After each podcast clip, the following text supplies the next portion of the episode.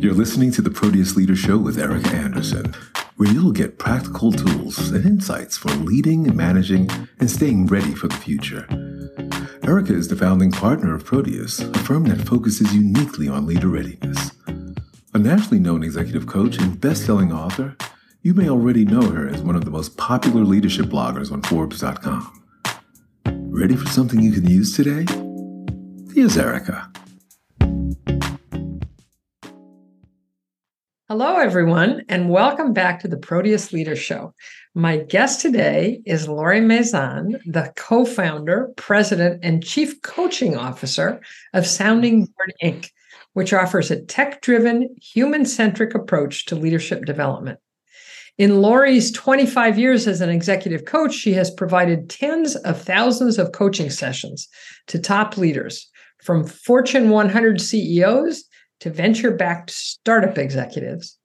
As a go-to leadership development firm for forward-looking companies, including Chevron, Sprint, Citibank, Intelliquin, and Tapjoy, Mazan and her team develop capabilities that produce immediate positive business results. Mazan packages these strategies in her new book, Leadership Revolution, The Future of Developing Dynamic Leaders. So welcome to the show, Lori. Thank you. My pleasure. I'm so happy to have you. We've already spoken a little bit before we started recording, and I understand that you're on a mission to bring leadership development practice into the 21st century. You've already talked a little bit about how necessary that is. And I know that your insights are going to be so valuable to our listeners, many of whom are leaders and are just left to their own devices all too often. So you know, let's leap into this. So the first question I want to ask you is, you've said, and I love this, that you see leadership coaching as this era's secret weapon. That's such a great line. Can you tell us more about that? Yeah, for sure. I think in past times, people have used a lot of generic kind of out-of-the-box skill training as the approach to develop leaders. And although it can offer some fundamental information, it just doesn't go nearly enough for our current environment. So I think coaching is really the thing, and specifically for leaders, that accommodates all the changing dynamics that we have currently going. It's the only development approach that's individualized, personalized, completely context specific, you know, in real time, in real life, ongoing, mindset shifting, behavior changing, accelerated development practice out there. And so I'm kind of like, why wouldn't people use this? The ROI is just amazing, like anywhere from 200 to 700%. And the impact on development is in the mid-double digits in just like a 6-month time frame. So there, you know, it has everything going for it. And I call it a secret weapon just because in the past, people didn't always want anyone to know they had a coach. So it was kind of like held behind closed doors a bit. And yet those leaders that had a coach really accelerated not only their development, their impact, but their career path. Yes. I mean, it would be hard for me to agree with you more. And we've, you know, us, Proteus, and our coaches have been coaching now for 30 plus years, 35 years almost. And we've seen wonderful impacts. The question that we always get, and then I'm sure you get when you say things like this, is, but how do you scale it? How, if you have 5,000 leaders in a big organization that you want to help to develop, how does coaching translate into many, many people? Yeah, that's actually been my mission out there with my co-founders. So I think it scales by having a coaching philosophy, for one, so that all the leaders in an organization get kind of the same focus for their leadership development. They're not just having independent coaches that all think something differently. I think it also really helps to have sets of capabilities and capacities for the organization that you're leading towards. But then really technology is going to be the winner in scaling coaching. So like we developed a coaching matching algorithm that creates matches in 95% of the cases. Like back in the day, you and I started around the same time, and I worked at a lot of large organizations, and the coaching success rate was under 50%. And that was really because HR professionals were trying to like source coaches and match the coaches to the leaders. And they were just guessing. They didn't have any methodology for that. Yeah. So now we have specific methodologies that result in very high level matching where like our participants are like, wow, how did you find me the perfect coach? And then you have technology to really do the engagement management, you know, so that you're really helping people get the most from their coaching.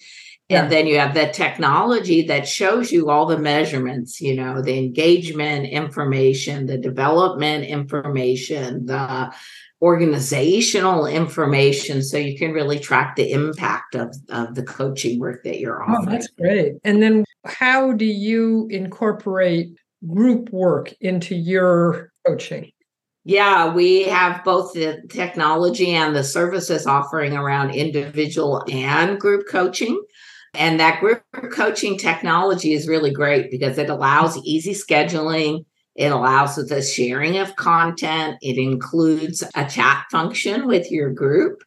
It has the group video because it's all virtual. So group video function then, and then again, all the measurement and tracking that goes with that. That's great. So actually the group coaching has grown very dramatically over the last couple of years. I think organizations are starting to find out like that peer learning with a coach, you know, facilitators is much more impactful than some kind of online, you know, individual education. Yes. Yeah. We've found that combination of personal, group, online, in person, and that skill development when it's within the frame of an individualized coaching journey can be great in a group. I mean, if you're one of a group of people who are being individually coached, but you all need to learn how to delegate better, to learn that as a group can be very powerful. Yeah, I think it actually supplements even the coach-directed learning because now you have people in your own organization who are sharing their stories and the things they're learning, and it's contextually driven. Oh, that's wonderful. This is very exciting. So then let's go to the dark side. So what are, in your words, the 5 leadership development practices we need to kick to the curb? Yeah. Well, I start out in the book talking about like when I started my career, and there really was a very narrow view of what a leader is. And it often came down to a stated number of traits, where if you have these 5 traits, you'll be a leader. And what I found out is that was completely not true, right? That a lot of variety of styles can be fantastic leaders. And the goal is really finding your strength and your authentic approach. And it doesn't have to be the same as anyone else. And I coached a lot of CEOs, and I have not found any of them doing the same thing. And yet their companies are successful. So one, there's not like a limited set of traits that make everyone a good leader. A kind of one size fits all definition of leadership. Yeah. And by the way, most of those were identified in the last century were based on male leaders. For sure. Not the diversity of leaders that we have today. Yeah. Yeah. Male leaders in very different organizations that were, you know, more static, more vertical, all, you know, all that stuff. Yes. 100%. I think the second thing is just only the focus on skill development. You know, the training industry has been there for the last 50 years. And I think most people know the impact can be helpful, but not very deep or transferable or exponential. So I think we have to go beyond basic skill development. And that's why we talk about capabilities and capacities. Capabilities being sets of skills you use together, capacities being the ability to use all those sets in very unique, ever-changing, dynamic environments. Yeah, I really agree with that. And what we've found in our coaching, especially over the last 10 or 15 years, is that the underlying framing of mindset becomes so important when you're trying to put things together. And the thing that you're talking about capacities, is that how you think about a situation, then that helps you make the proper choices about what skills and abilities you're going to use and bring to bear in that particular situation. So we do a lot of things that work, you know, so I really. Yes.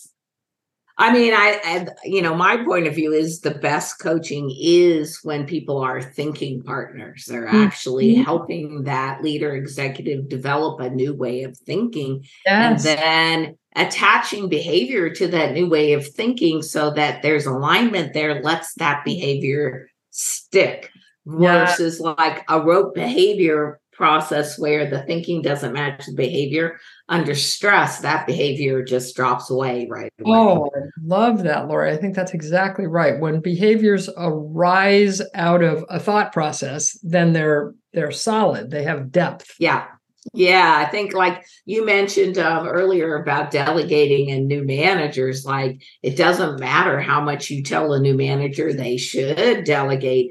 If they're still thinking in their head, like, I can do it better than them, or I can do it faster than them, or let me just get this done so it's out. They're still not going to delegate, even if they know how, because the thinking doesn't match the behavior. Totally agree. Okay, so the second leadership development practice is just only focusing on skills. Yeah. Yeah. Got it. I would say the third is getting rid of the old standard 360 assessments. They're again geared towards traits of leadership. That were developed in the last century. Almost all the big assessment companies that I know are out there were developed in the last century. They're often point in time. So it's like one time in 1 or 2 or 3 years. Yeah. It's a linear rating scale. So that doesn't really measure capacity well. And, you know, in a fast-paced environment, just having that once in a while really isn't that useful. And having debriefed a gazillion of those, I find like you get a 40-page report and really you're able to pull out like 1 or 2 things out of that you can actually use for the development of the leader. So it's a lot of information and work without a lot of impact. Totally agree. The last thing you said, especially, I've seen so many times where people just get this overwhelming deluge of, you know, as you say, 30 or 40 pages of feedback. It's like, what does a human being do with that? Nothing. They just put it aside because it's not applicable. Yeah, a lot of those 360 reports up on the shelf in the office, for sure, not that useful.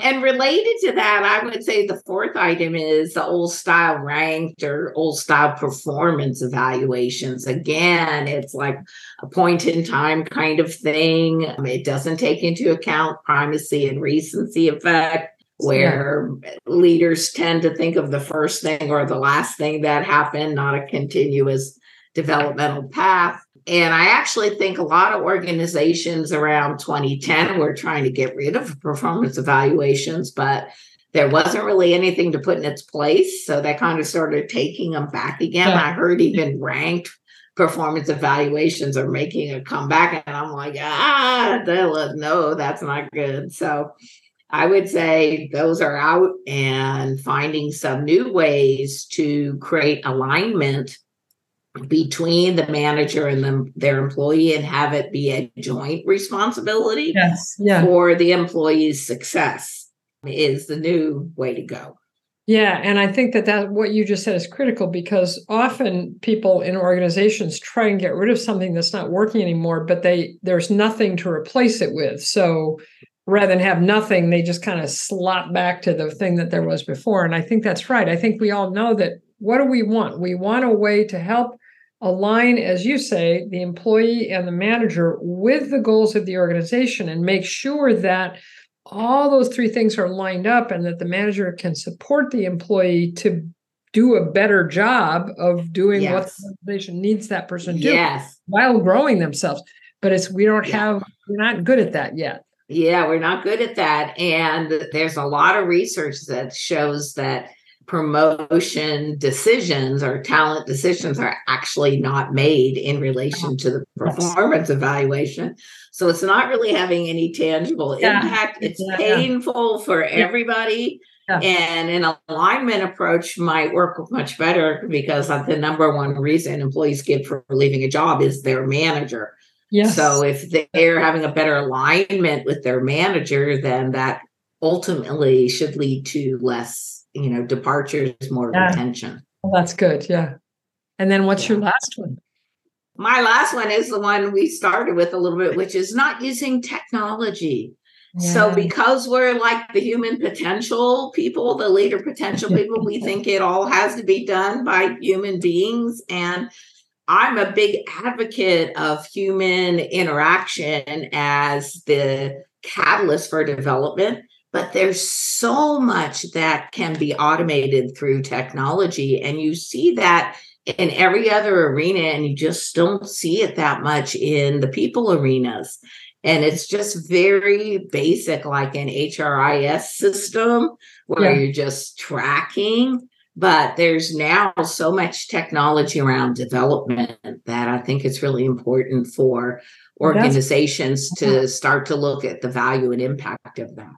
All right. So we always promise our listeners practical takeaways. So all these people are listening to you now. What can they do to best support their own leadership development, like today?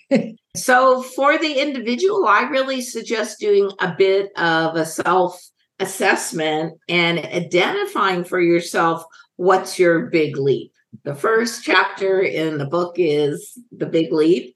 And at Sounding Board, we use that as a way to start our coaching engagements.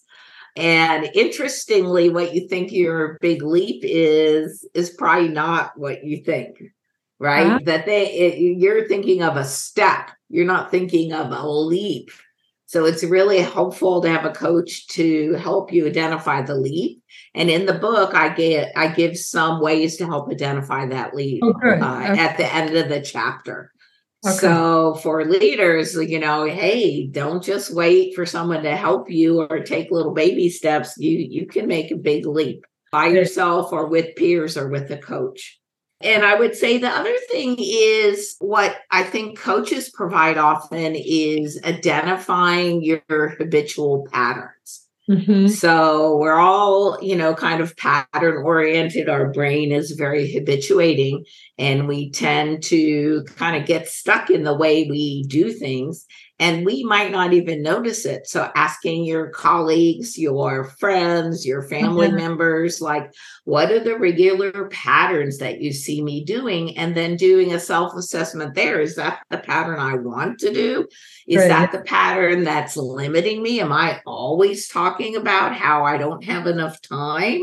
Maybe I need to have a different pattern there, right? So identifying those patterns, even the ones we can't see, and then shifting them.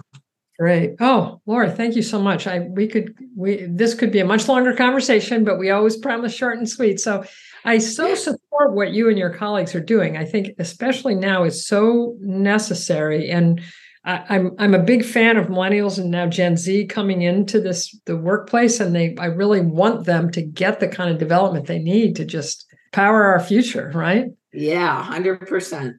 Yeah.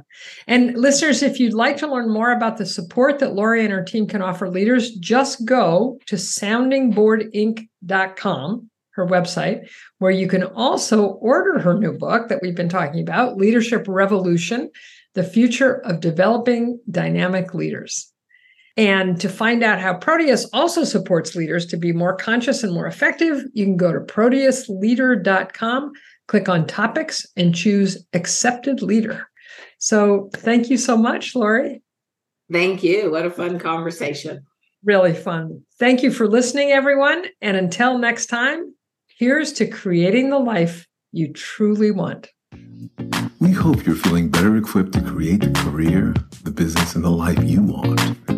For more insights and tools for leadership and management, join us at ProteusLeader.com. Have an excellent day, and thanks for listening.